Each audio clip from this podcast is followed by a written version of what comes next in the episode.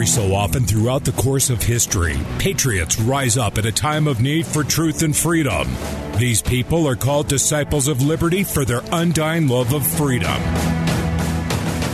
The call has been sounded. Will you answer that call or sit back and let freedom die away? Unifying patriots everywhere against the evil trying to destroy America's freedom.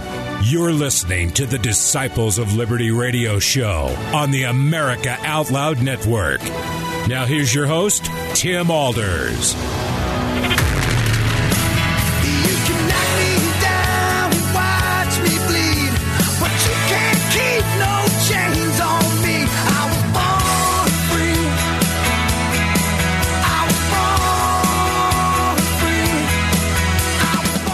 Hey, welcome to the Disciples of Liberty show.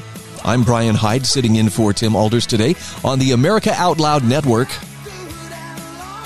You know, there are some days I feel like there should there should be a, a, a warning, and so I guess I'm just going to have to give that warning. Um, I'm going to vent, and maybe maybe this is something that uh, will be useful. I, I, so this is not just going to be I'm going to complain for the duration of the show, but I got to vent at least a little bit about what I see happening in uh, Australia and New Zealand.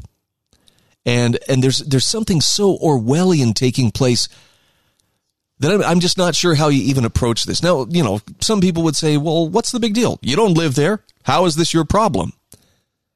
The reason it's a problem is because these are not some, you know, backwater banana republic kind of countries. This is this is first world living and you have people locked down with the military deployed to enforce that lockdown.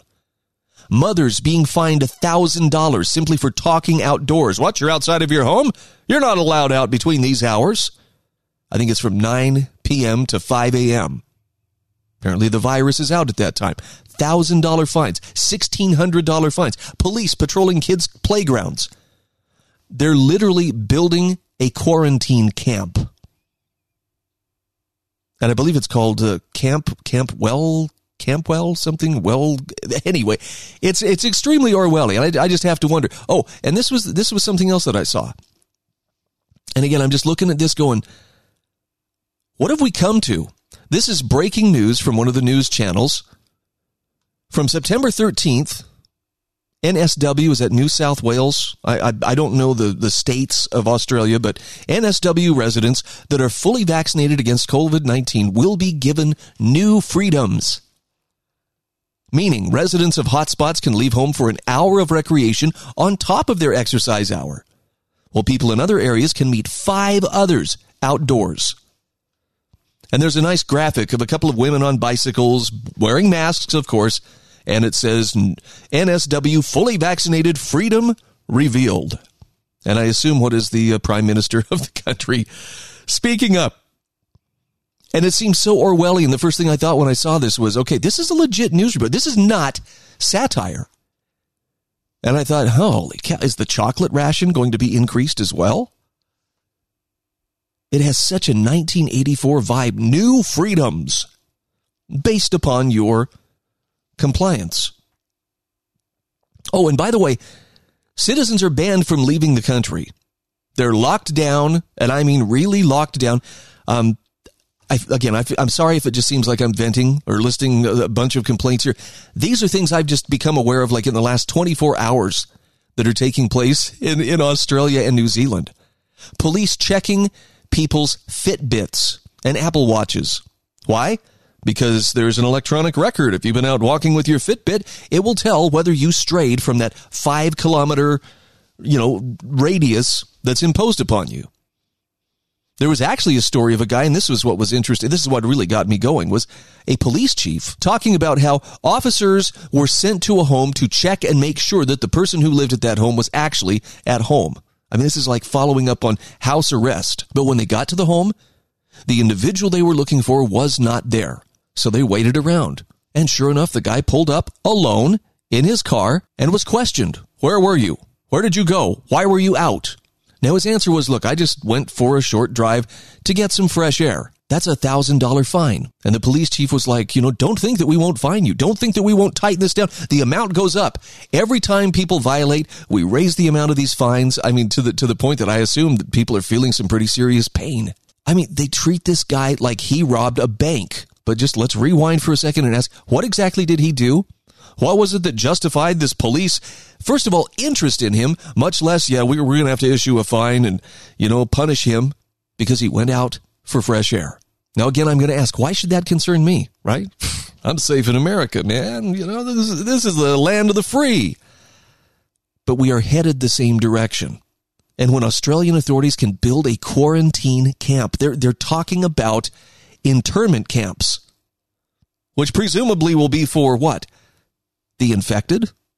The unvaccinated? That's probably the, the more likely scenario. I don't know how to put it other than we're to the point where there are people building camps, moving ahead. They did not tell people in the locale where the camp was going in that's what it was going to be. They found that out after the fact. But it's expected to be operational by the end of this year. Well, then, you know, somebody's going to have to fill it.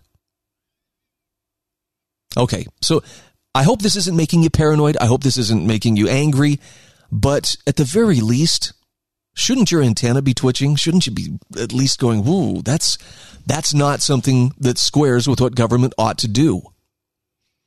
It brings me to an article I found from James Bovard, writing for the American Institute for Economic Research. And it, this could not be a more timely message. Absolute power is no COVID safety net. And what it appears that uh, in, in New Zealand and in Australia, police at this point have absolute power. They do not need a warrant to go in and search your home. The, the military is patrolling the streets, stopping people who are out and about. They want to know, why are you out? Do you have a good reason? Here's a fine. Now, of course, political leaders and authorities are selling this on the, the idea that this is what's keeping us safe. I want you to hear what uh, James Bovard has to say. I think he has a very solid take on this. He says since the start of the COVID 19 pandemic, lockdown champions have perennially, perennially invoked science and data to sanctify any mandate politicians impose. Hard facts have recently shown that neither vaccines nor face masks provide surefire protection against the virus. But no amount of evidence has yet shaken faith in the magic of absolute power. He says COVID policies are increasingly degenerating to the equivalent of sacrificing virgins to appease angry viral gods. And he gives the example New Zealand on Tuesday imposed a nationwide lockdown in response to a single COVID case, not even a death, just a case in the capital city. Prime Minister, and I hope I'm saying her name right, Jacinda Ardern, ordered her captive citizenry do not congregate, don't talk to your neighbors, please keep to your bubble. Ardern asserted that complying with these rules, making sure we do all we can to stamp it out, remains the best strategy in the world right now. Of course, Ardern did not deign to explain why almost no place else on earth including places with vastly more COVID cases, sought to outlaw everyday conversations. In Australia, the military is patrolling city streets to enforce the latest lockdown. Daniel Andrews, the Premier of the state of Victoria, recently decreed there will be no removal of masks to consume alcohol outdoors. One Aussie lamented, My business has been forcibly closed. Everyone has been sent home without pay. We're banned from leaving our homes except for the five reasons given by the government. Now, Jim Bovard says, look, there is, there is no science to justify prohibiting Australians from going more than two miles from their home. But New Zealand and Australia presume that no one will be safe unless government officials have jurisdiction over every breath that citizens take. And here's what's really weird. In the United States, many of the same pundits and activists who howled about the evils of microaggressions are now cheering for the government to forcibly inject everyone with a COVID vaccine. Biden publicly declared that he's checking to see if he has the power to force everyone to get injected. Now, Biden endorsed the, the vaccination passports that some cities have already imposed. Radio host Grant Stinchfield commented in Los Angeles, you can defecate on the street, shoot drugs in a crack tent on the sidewalk, and even steal anything less than 900 bucks. But now you have to show papers to get in a restaurant or gym. New York City's passport regime effectively bans the majority of blacks from many activities of daily life since they have a much lower vaccination rate than other groups. And the concern here is that far greater restrictions may be on the horizon. For instance, the Associated Press reported the Biden administration is considering mandating vaccines for interstate travel, but is delaying any such decree until Americans were ready for the strong arming from the federal government. Okay, let's pump the brakes here for just a second. What does that mean? mandating vaccines for interstate travel? I can only suppose that's going to mean that we will see checkpoints on the, the places where state borders meet. You want to cross over into this state? Got to see your vaccine passport. Or in the more common vernacular, papers, please. I mean, this is this is insanity and especially the part about Americans being ready for the strong arming from the federal government. A former top Homeland Security official has actually called for placing anyone who isn't fully vaccinated on the no fly list, thereby expanding this, the list to scores of millions of people and creating new havoc for air travel. Biden administration officials have offered no evidence that such restrictions would end the pandemic but it would permit the president to demonstrate the same machismo that President Nixon showed with his illegal invasion of Cambodia back in 1970. Politicians' anti COVID recommendations increasingly resemble frightened soldiers shooting at any noise they hear in the dark. National Institutes of Health Director Francis Collins recently condemned the epidemic of misinformation, disinformation, distrust that is tearing us apart. But as Jim Bovard points out, much of the misinformation has stemmed directly from the Biden administration's flip flops and fear mongering. On August 3rd, Collins announced during a CNN interview that parents of unvaccinated children should wear masks in their own home. And he conceded, I know that's uncomfortable. I know it seems weird, but it is the best way to protect your kids. Now, a few hours later, Collins recanted on Twitter, perhaps after other political appointees persuaded him to stop sounding like a blithering idiot. But the point is, COVID misinformation started at the top. In a CNN town hall last month, Biden declared, You're not going to get COVID if you have these vaccinations. I'd say that's probably not the case today. Biden administration officials kept repeating the pandemic of the unvaccinated refrain long after it became clear that vaccines were rapidly failing to prevent the spread of COVID. On August 8th, CDC Director Rochelle, Rochelle Walensky finally admitted what COVID vaccines can't do anymore is prevent transmission. To which uh, Jim Bovard says, that's a hell of an asterisk. Prior to that, the Biden administration even refused to disclose the number of breakthrough infections that had occurred among White House staff. Professor Eric Topol, Topol rather, complained that the CDC's false statements on COVID risks was a blatant failure, putting millions of vaccinated Americans at unnecessary risk for breakthrough infections. And on Thursday, a front page Washington Post article castigated the CDC for withholding COVID information from the public, noting that its overly rosy assessments of the vaccine's effectiveness against Delta may have lulled Americans into a false sense of security. Tom Frieden, former CDC director under Obama, suggests that the long delays in disclosure led some people to wonder if the CDC is hiding results. CDC Director Walensky responded to the debacle by promising to develop a new forecasting and outbreaks analytics center to analyze data in real time. That's according to the Washington Post. The CDC apparently did not consider it previously worthwhile to spend any of its $8 billion annual budget on such a project. Now, Jim Bovard says the Biden administration has sought to re- has sought to blame the resurgence of COVID on scofflaws who do not submit to every revised command. The official enemies list has expanded from those not wearing the mask to those resisting getting vaccinated.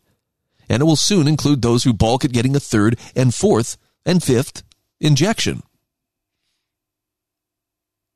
If I could just offer this as a thought about to any lists that may be compiled, who are the problem children?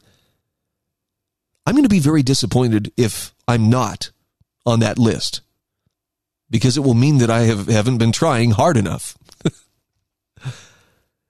the biggest expansions of the enemy list occurred on August 13th. You probably remember this when the Department of Homeland Security issued a terrorist alert warning law enforcement agencies that anti-government slash anti-authority violent extremists could exploit potential reestablishment of public health restrictions across the United States. See how mild they make that sound? As rationale to conduct attacks.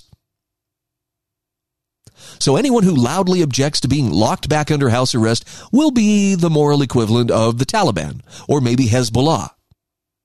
Previous federal drift nets for potential troublemakers expanded far beyond individuals who threaten violence. The feds may actually be compiling vast lists of COVID critics that could come in handy at some future point. But at least government officials now recognize the real enemy. COVID czar Tony Fauci recently declared, I know people must like to have their individual freedom. But I think that we're in such a serious situation now that mandates should be done. Fauci predicts that once the FDA rushes its formal approval of COVID vaccines, there will be far more mandates imposed on Americans. And the fact that the efficacy of the Pfizer vaccine has fallen to 42% is irrelevant. A vaccine isn't a failure as long as the government can force everyone to get additional injections.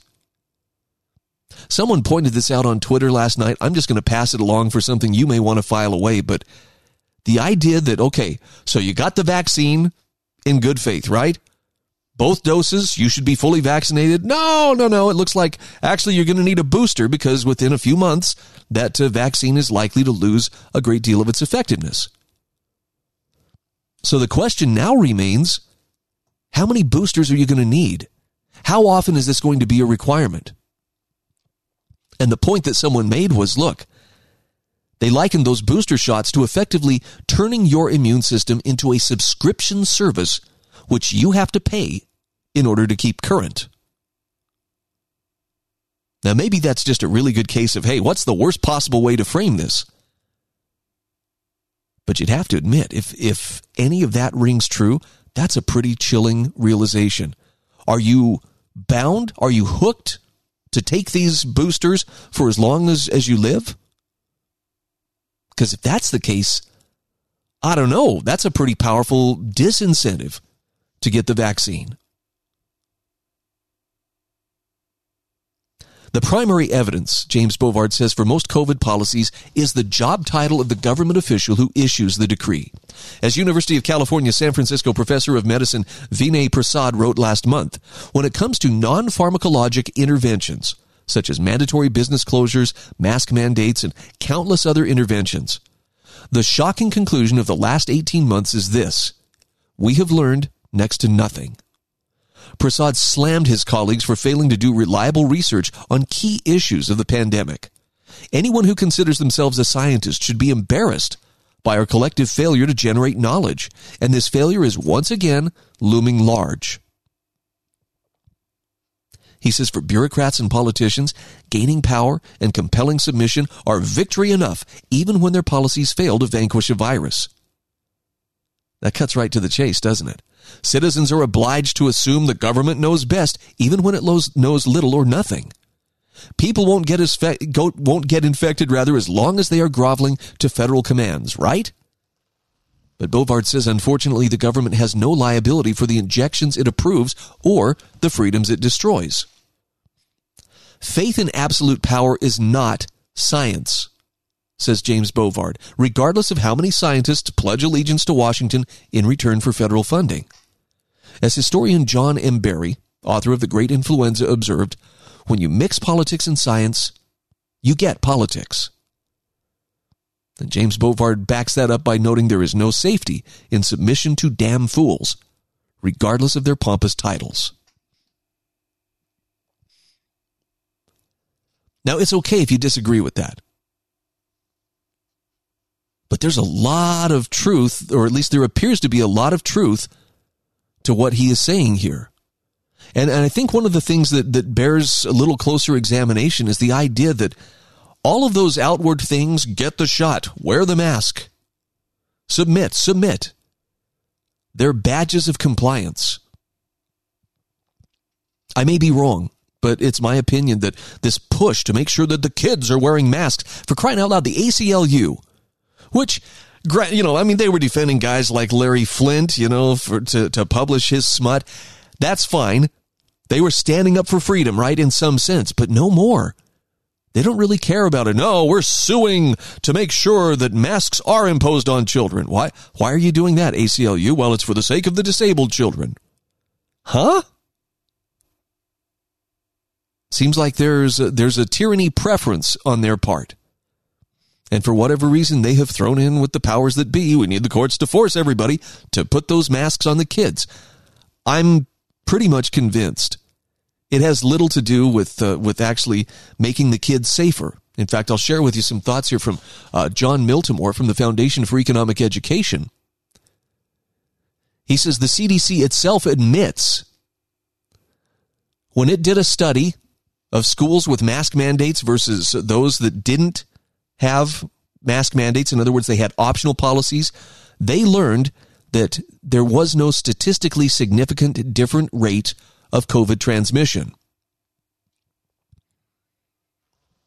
In other words, the CDC did not include its finding that required mask use among students wasn't significantly wasn't statistically significant compared with schools where mask use was optional. Isn't that crazy? With fall approaching, many Americans are wondering are they going to send their kids off to school with a mask? Or if they'll even have a choice. There's a new, there's a recent uh, New York Magazine article stating that the science on masks remains uncertain. That's very generous. But they noted the Centers for Disease Control and Prevention back in May published a large scale study of COVID transmission in U.S. Stu- in U.S. schools. Now, this study analyzed some 90,000 elementary students in 169 Georgia schools between November 16th and December 11th last year. And it found that there was no statistically significant difference between the schools that made their students wear masks and those that said it was optional. The CD said the 21% lower incidence in schools that required mask use among students was not statistically significant compared with schools where the mask use was optional. Now, they said this finding might be attributed to higher effectiveness of masks among adults who were at higher risk for SARS CoV 2 infection, but it might also result from differences in mask wearing behavior among students in schools with optional requirements. As New York Magazine's David Zweig noted, these findings, as well as other statistically insignificant preventative measures, cast doubt on the impact of many of the most common mitigation measures in American schools. Now, I'm not trying to dash all of your faith in what the CDC has been saying or what the federal government is saying, but I repeat myself. But it's it's it's curious. For a while, it was oh masks, yes, definitely they they are what uh, prevents the spread of this. Then it was uh, keep them six feet apart, and it was you remember we have to disinfect the rooms because the virus could live on surfaces.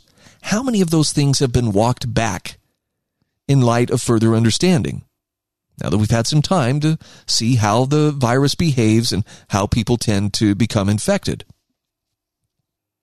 Also, in the next segment, I'm going to share with you some very useful information because standing up for your rights is not an easy thing to do.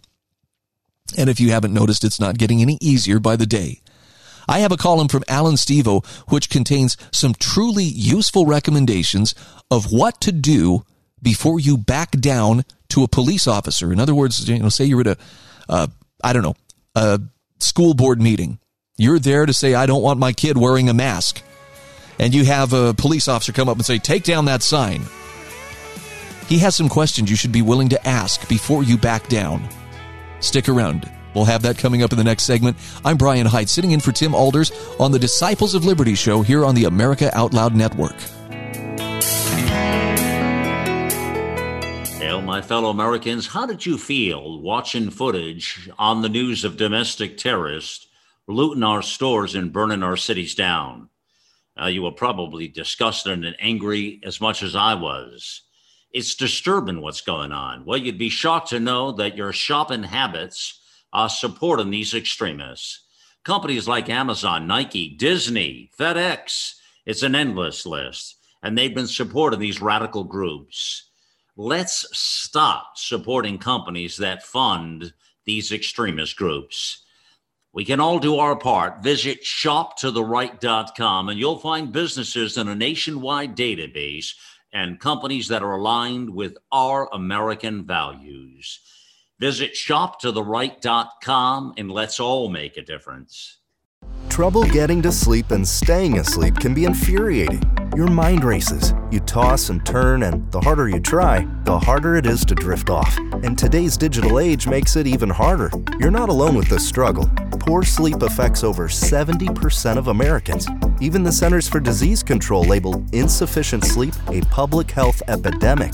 To take back your sleep, Healthy Cell has created REM Sleep, the only sleep supplement made to support all four stages of human sleep with calming herbs, amino acids, and sleep hormone support, delivered in a patent pending pill free ultra absorption microgel formula that tastes great.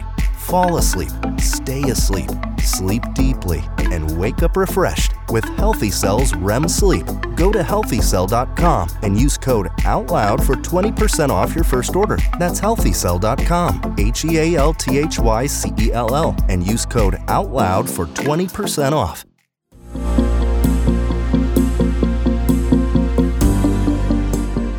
It was a vision that gave birth to a unique multimedia platform that would combine classic talk radio, great writers, and memorable podcasts and videos.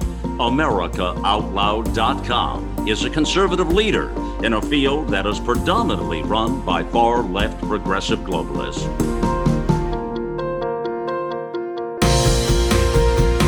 Welcome to the new era in communications, America Out Loud Talk Radio.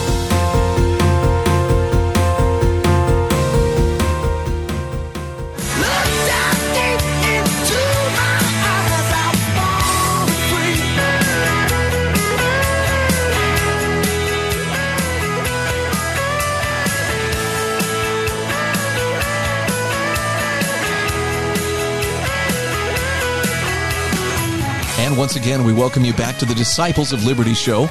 I'm Brian Hyde, sitting in for my friend Tim Alders here on the America Out Loud Network. So, is it possible that we have just a little too much trust in science, maybe even something that could be called overconfidence?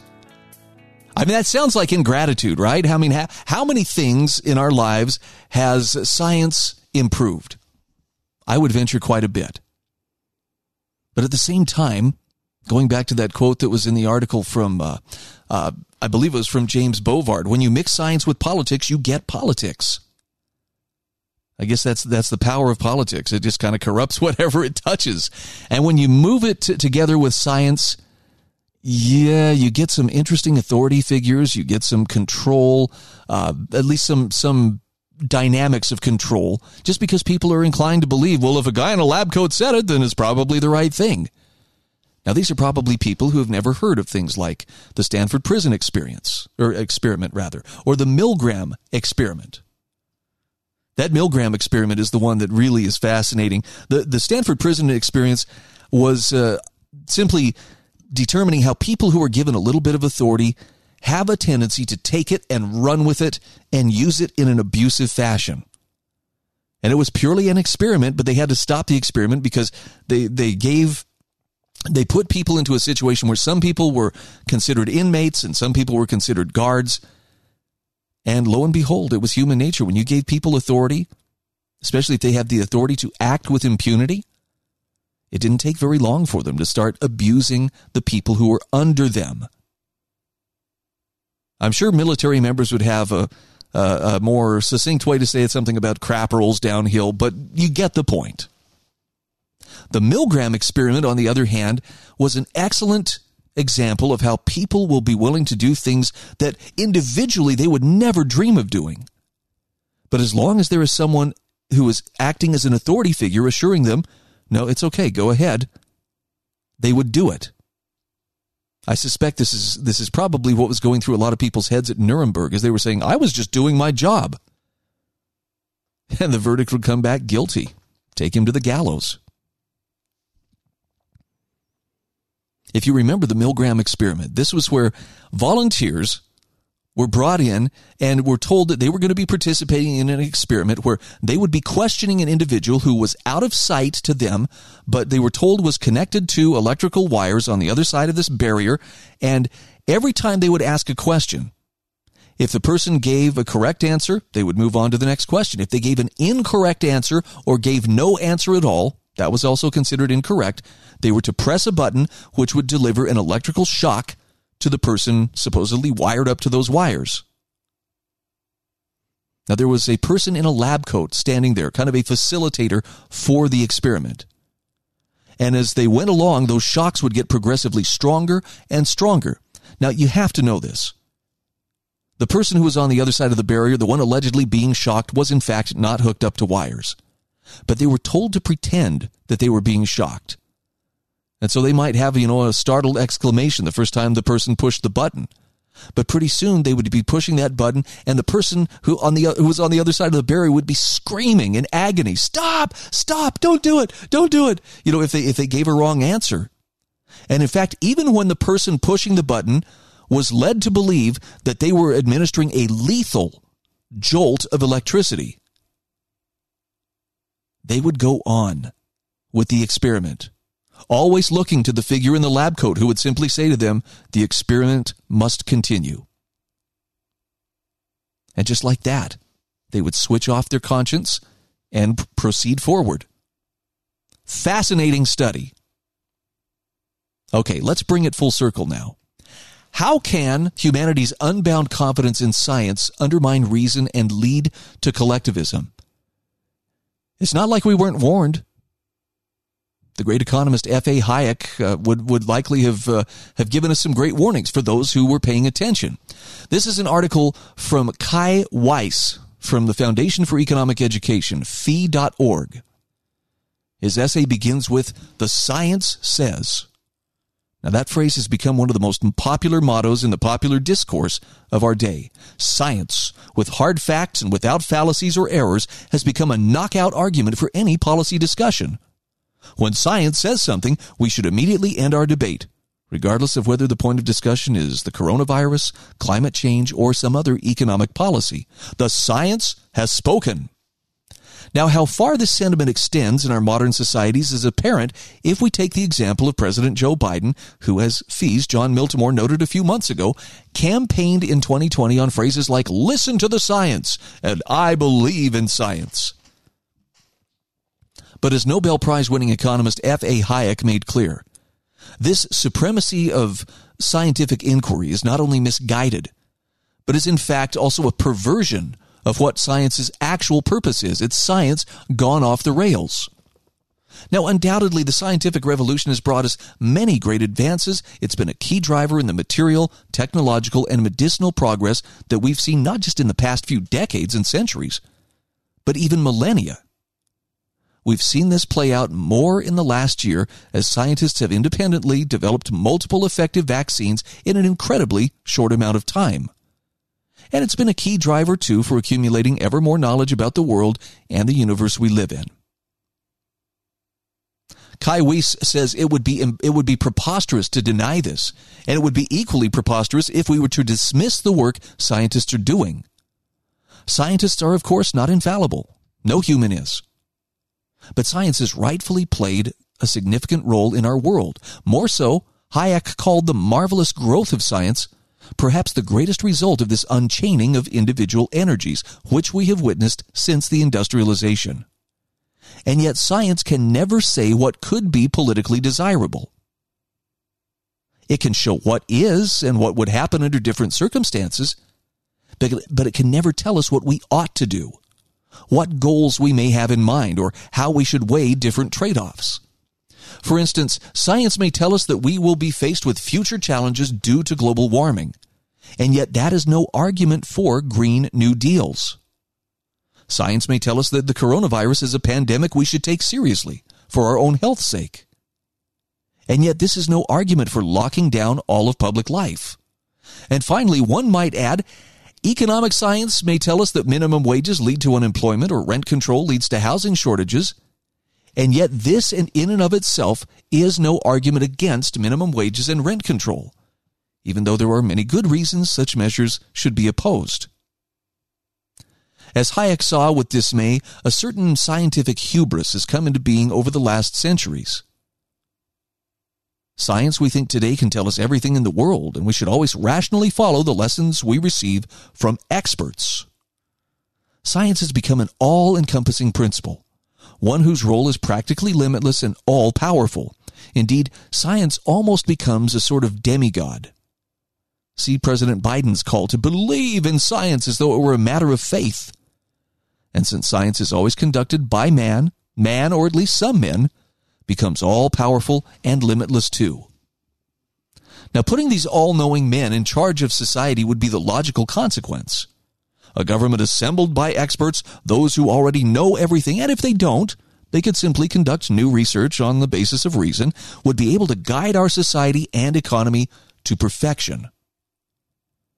As Hayek warns in Law, Legislation, and Liberty, it's precisely this overconfidence which has encouraged arguments for technocratic governance for the chief reason why modern man has become so unwilling to admit that the constitutional limitations on his knowledge form a permanent barrier to the possibility of a rational construction of the whole of society is his unbounded confidence in the powers of science. Out of such, out of the great success of the scientists, sciences rather, has rid, has not only arisen pride without limits, but even an abuse and decline of reason itself. One of the main reasons for this assumption is that simply because the scientific method has been a success in the natural sciences, we could use the same methods in the social world. If we were able to conduct experiments and plan our scientific research to its minutest details, well, then it would be easy to guide society, the economy, and all its individuals as well. But this scientism, this ideological and religious deference to science, ignores one crucial point, though. Contrary to the natural scientists, science, sciences, rather, society is made up of actual, self-determined human beings whose behavior can't be predicted or planned like atoms, molecules, or amoebas. It indeed ignores the fact that humans have a free will which the natural world doesn't have. The social sciences are, as Hayek writes in his most notable critique of scientism in The Counter Revolution of Science, concerned with man's conscious or reflective act, reflected action. Actions where a person can be said to choose between various courses open to him. Here, the situation is essentially different to the natural world. If we tried to explain it through the latter methods, we would confine ourselves to less than we know about the situation. Ironically, despite ever increasing available scientific data and information, we may, lo- may, we may know even less about the human person and behavior.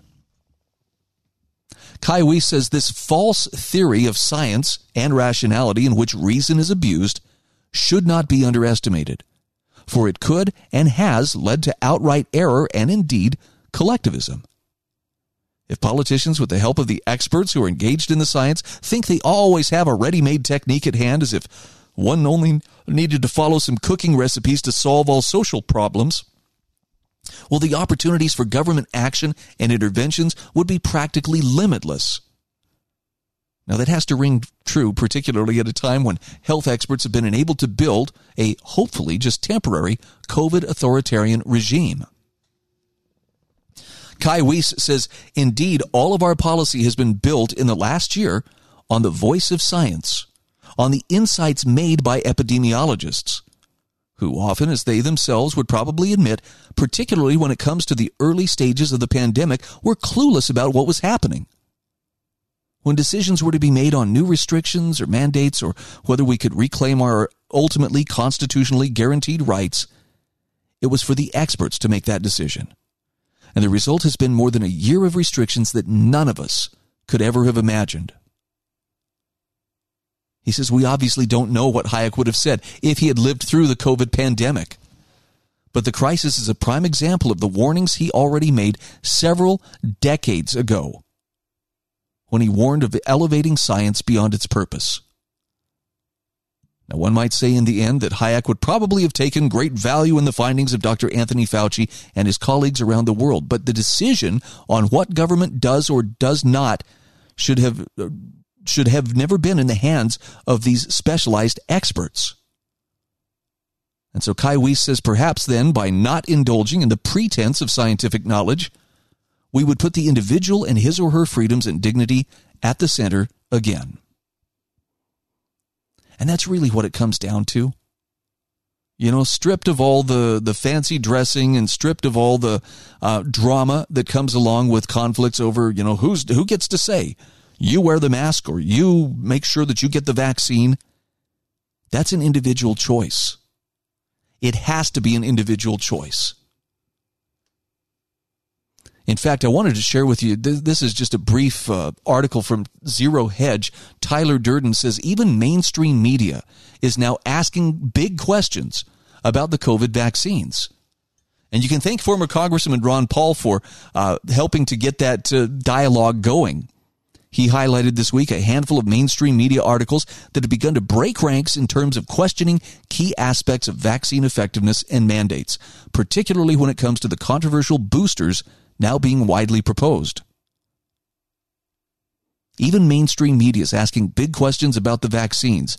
That was from yesterday's Liberty Report. A couple of recent headlines in Bloomberg and the BBC were unexpected in terms of the criticism reflected and somewhat skeptical pushback against the consensus neg- narrative. The first news article that uh, Congressman Paul and his co host Daniel McAdams used is from Bloomberg. Listen to these first couple of lines from the Bloomberg article published over the weekend. Anecdotes tell us what the data can't. Vaccinated people appear to be getting the coronavirus at a surprisingly high rate. But exactly how isn't clear, nor is it certain how likely they are to spread the virus to others. Though it's evident vaccination still provides powerful protection against the virus, there's growing concern that vaccinated people may be more vulnerable to serious illness than previously thought. And that same day, as the Bloomington headline, there was this from the UK funded BBC Is catching COVID now better than more vaccine? The story began It is now a serious question that has implications for whether children should ever be vaccinated. And whether we use the virus or booster shots to top up immunity in adults, both have become contentious issues we could be digging ourselves into a hole for a very long time where we think we can only keep COVID away by boosting every year. That's Professor Eleanor Riley, an immunologist from the University of Edinburgh. Now, just a month ago, these kind of statements found in a couple of mainstream media articles would have been enough to get a person possibly suspended from Facebook or from Twitter. The very least, the fact checkers would have been jumping like fleas. Now they just underscore how experimental the whole scenario is. Despite governments in a number of places now mandating COVID 19 vaccines, with boosters just around the corner and already being implemented in some places, Israel previously being the first on a mass scale. So we could see health officials pushing a second booster, a third, and on and on it will go. Even the Daily Beast, which has spent much of the pandemic shaming the vaccine hesitant, is now admitting ultra vaxxed Israel is now seeing numbers of infections skyrocket. I don't want to frighten you, COVID 19 czar, Dr. Salman Zarka told the Israeli parliament, but this is the data. Unfortunately, the numbers don't lie. A massive surge of infections in ultra vaxxed Israel is pointing to a complicated path ahead. So the bottom line here is that it appears that some in the media are actually beginning to acknowledge the rush for boosters is far too premature and too little is yet known. And yet you have companies like Delta Airlines turning up the heat on its employees. You need to get the vaccine. Well, what if I don't want to? Well, then we will fine you, dear employee, $200 a month until you do. How did they justify it? Well, if you do get uh, COVID, it's going to cost about $50,000 in hospitalization fees. That's engaging in preventative policy, or pre, I'm sorry, preventive policy. I just tried to make up a word that doesn't actually exist. Preventive policy, which, like preventive law, can only come by taking a person's agency or taking a measure of a person's freedom away. Well, they still have a choice, Brian. They still could choose not to get the vaccine and just, you know, pay the money or lose their jobs, as is the, is the case with so many. And I have to wonder to myself, what is it that gets into a person's head? That first of all, they would support this kind of a thing where, you know, persuasion obviously isn't working. And yet, I, I don't feel like anybody who is hesitant to get the vaccine has any reason to apologize. There are serious questions that keep coming up. The longer we wait, the more of these questions come up. I suspect most of the people who haven't gotten the vaccine, it's not because they're stupid or selfish or because some conspiracy theory has addled their thinking.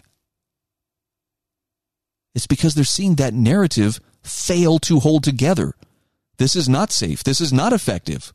Or at least it's not as safe and effective as we were told. What else are we going to find out? And of course, it all comes back to whose choice is it? Someone posed the question on Twitter yesterday.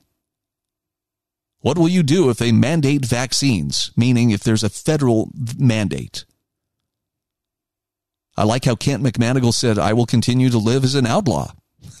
we need the right kind of outlaws. We really do. The principled ones who basically uh, make bad laws unenforceable by simply ignoring them.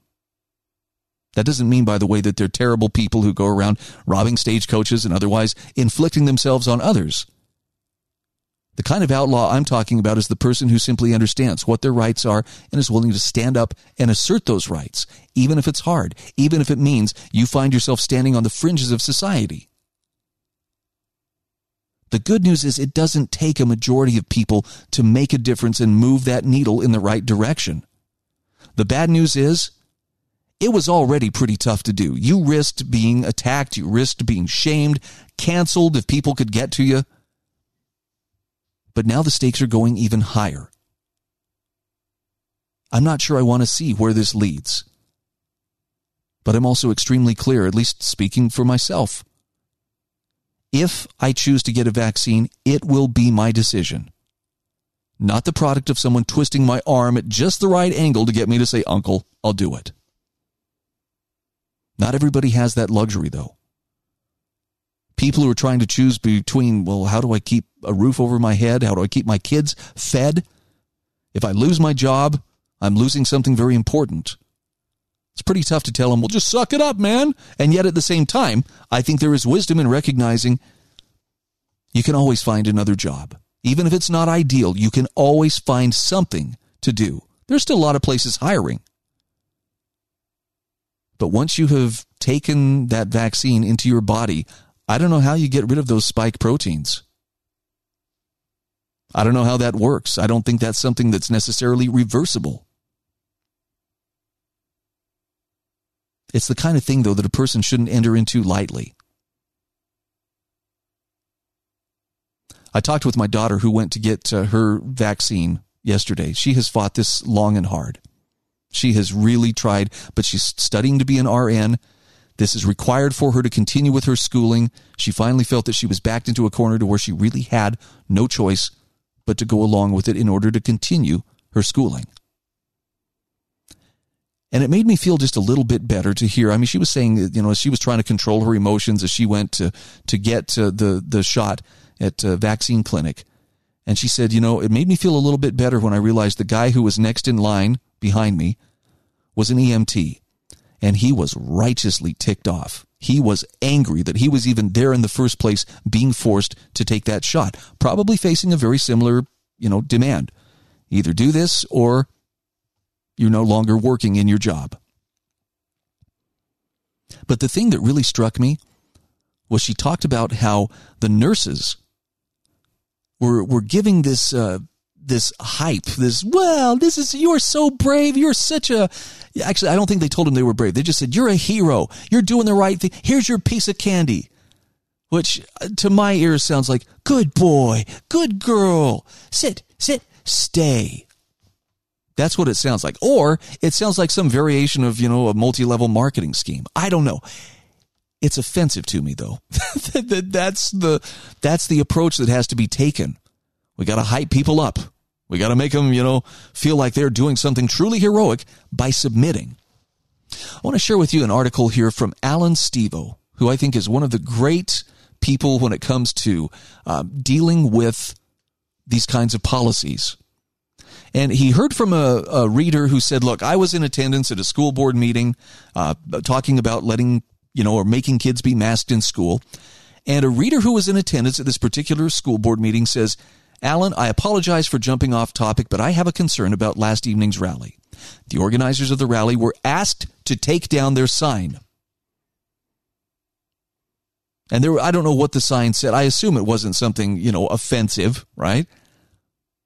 But apparently, we, those concerned community members, staff, and students that are asked to stand up against and educate others and about the issues that concern us, witnessed compliance instead of standing up. In fact, as soon as the police officer said, you got to take down your sign, they took it down. And, and the person's objection here is that we can't do both. We cannot comply and stand up at the same time. Either we stand up to all the indoctrination or we back down and cease to be heard. Now, this individual says, I'm actually disappointed in myself for not speaking up at the time. I surely don't know all of the ins and outs of purposeful protest, but I want to do more and I want to be more effective. So they're asking Allan Stevo, what, what is your take on this? I want to be all in, but I don't think I can do it by simply backing down as soon as someone in authority says, hmm, get in your kennel, or so to speak. Allan Stevo says, look, I agree with you. I don't like it either. He says, My understanding is the organizers fought off that request as long as they knew how to, but then the police got involved and the sign had to come down. Now, there were probably some honest and direct questions that the organizers didn't say. This is the part that you should be taking note of. Because every time a police officer or any other person tells you to stop exercising your freedoms, Allan Stevo says, I find it helpful to do a full cost benefit analysis. It helps you to more clearly see all of your options before you make a decision. So he says, I would recommend the following tools that uh, for which uh, for that which based on the outcome he says I don't think were put to use at this school board meeting. So these are questions for anyone trying to give you an ultimatum. And he says Organizers probably did not say the words to the police, What will happen if I don't take it down? Don't take the sign down. Organizers probably did not say to the police, Will you issue me a citation or will you arrest me? Now he says it's better to say the former to prevent unnecessary escalation, save the latter for deeper into the conversation. He says organizers probably did not ask, How much will the ticket be for? Organizers probably did not say, which law passed by the state legislature or city ordinance will you use to fine me? And then after having that law cited to them, organizers probably did not say to the police officers, would you give me a moment to look that law up and familiarize myself with it? If threatened with arrest, organizers probably did not say to the police, what will you arrest me for? Knowing the way the local DA views cases like these, he says probably organizers failed to ask, do you think the DA will prosecute me for that? They probably also didn't say, when was the last time a judge in this county convicted someone for that? And his point is if you can stay calm and friendly, if you can get you can get a lot of information from a police officer after they say the words to the effect of stop doing that or else.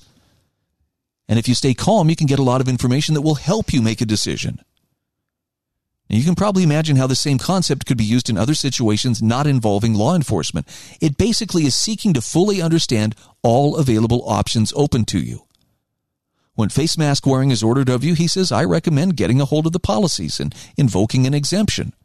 This is one path to an open and honest conversation using the contrived pathways you might need to use to communicate with the corporate Borg. And he says, I recommend this approach above with law enforcement because he says, I know it works. And it works even better if you have a person or two or three next to you watching this calm exchange take place. He says, I know it works because this is how I talk to anyone who tries to tell me what to do, including police, the highway patrol, and sheriff's deputies. I want to know what the unspoken or else is. But because so few people ever have this conversation with officers, they sometimes push those or else commands quickly.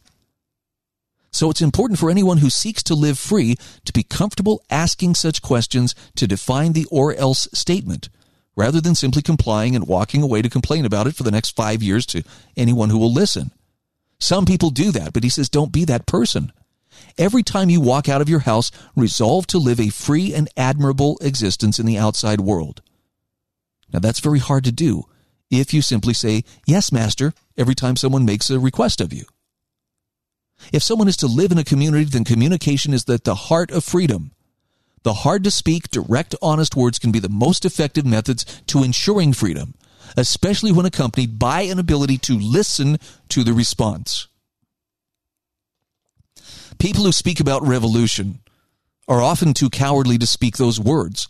So to whip up a crowd is one thing and somewhat easy to do, even without possessing any bravery. But to get, into an honest conversation with another person, that's another thing entirely. And that may be uh, tougher, but it's also far more protective of freedom. And I like this part. He says, personally, after that conversation with the police officers about taking down the sign, if they said to me, I will issue you a $45 fix it ticket for political signage on public property. Allan Stevo says, I would happily accept that ticket in exchange for the ability to leave the sign up. Then I would happily fight that matter in court and in the media. But you can't have the opportunity to make those decisions if you don't stand up to authority just a few minutes longer and to kindly ask questions like those to determine what the consequences of your actions are going to be. As uncomfortable as they may be, those few minutes of honest conversation mean so much for freedom. The cop may not even want to write a ticket. Maybe they sympathize with you. But you've got to remember, you don't need to focus on the hyenas. You don't need to focus on the sheep. The Faucis and Newsoms, they've existed in all eras, and it doesn't matter what the hyenas do. It doesn't matter what the sheep do. They too have long existed. What matters is that lions like you stand firm, and then a whole lot of things get better in life very quickly, merely because lions refuse to put up with that nonsense. That's a nice little uh, kick in the seat of the pants. it's it's good advice too. But the key is to do it lovingly and calmly. I'm Brian Hyde sitting in for Tim Alders. This is the Disciples of Liberty show on the America Out Loud Network.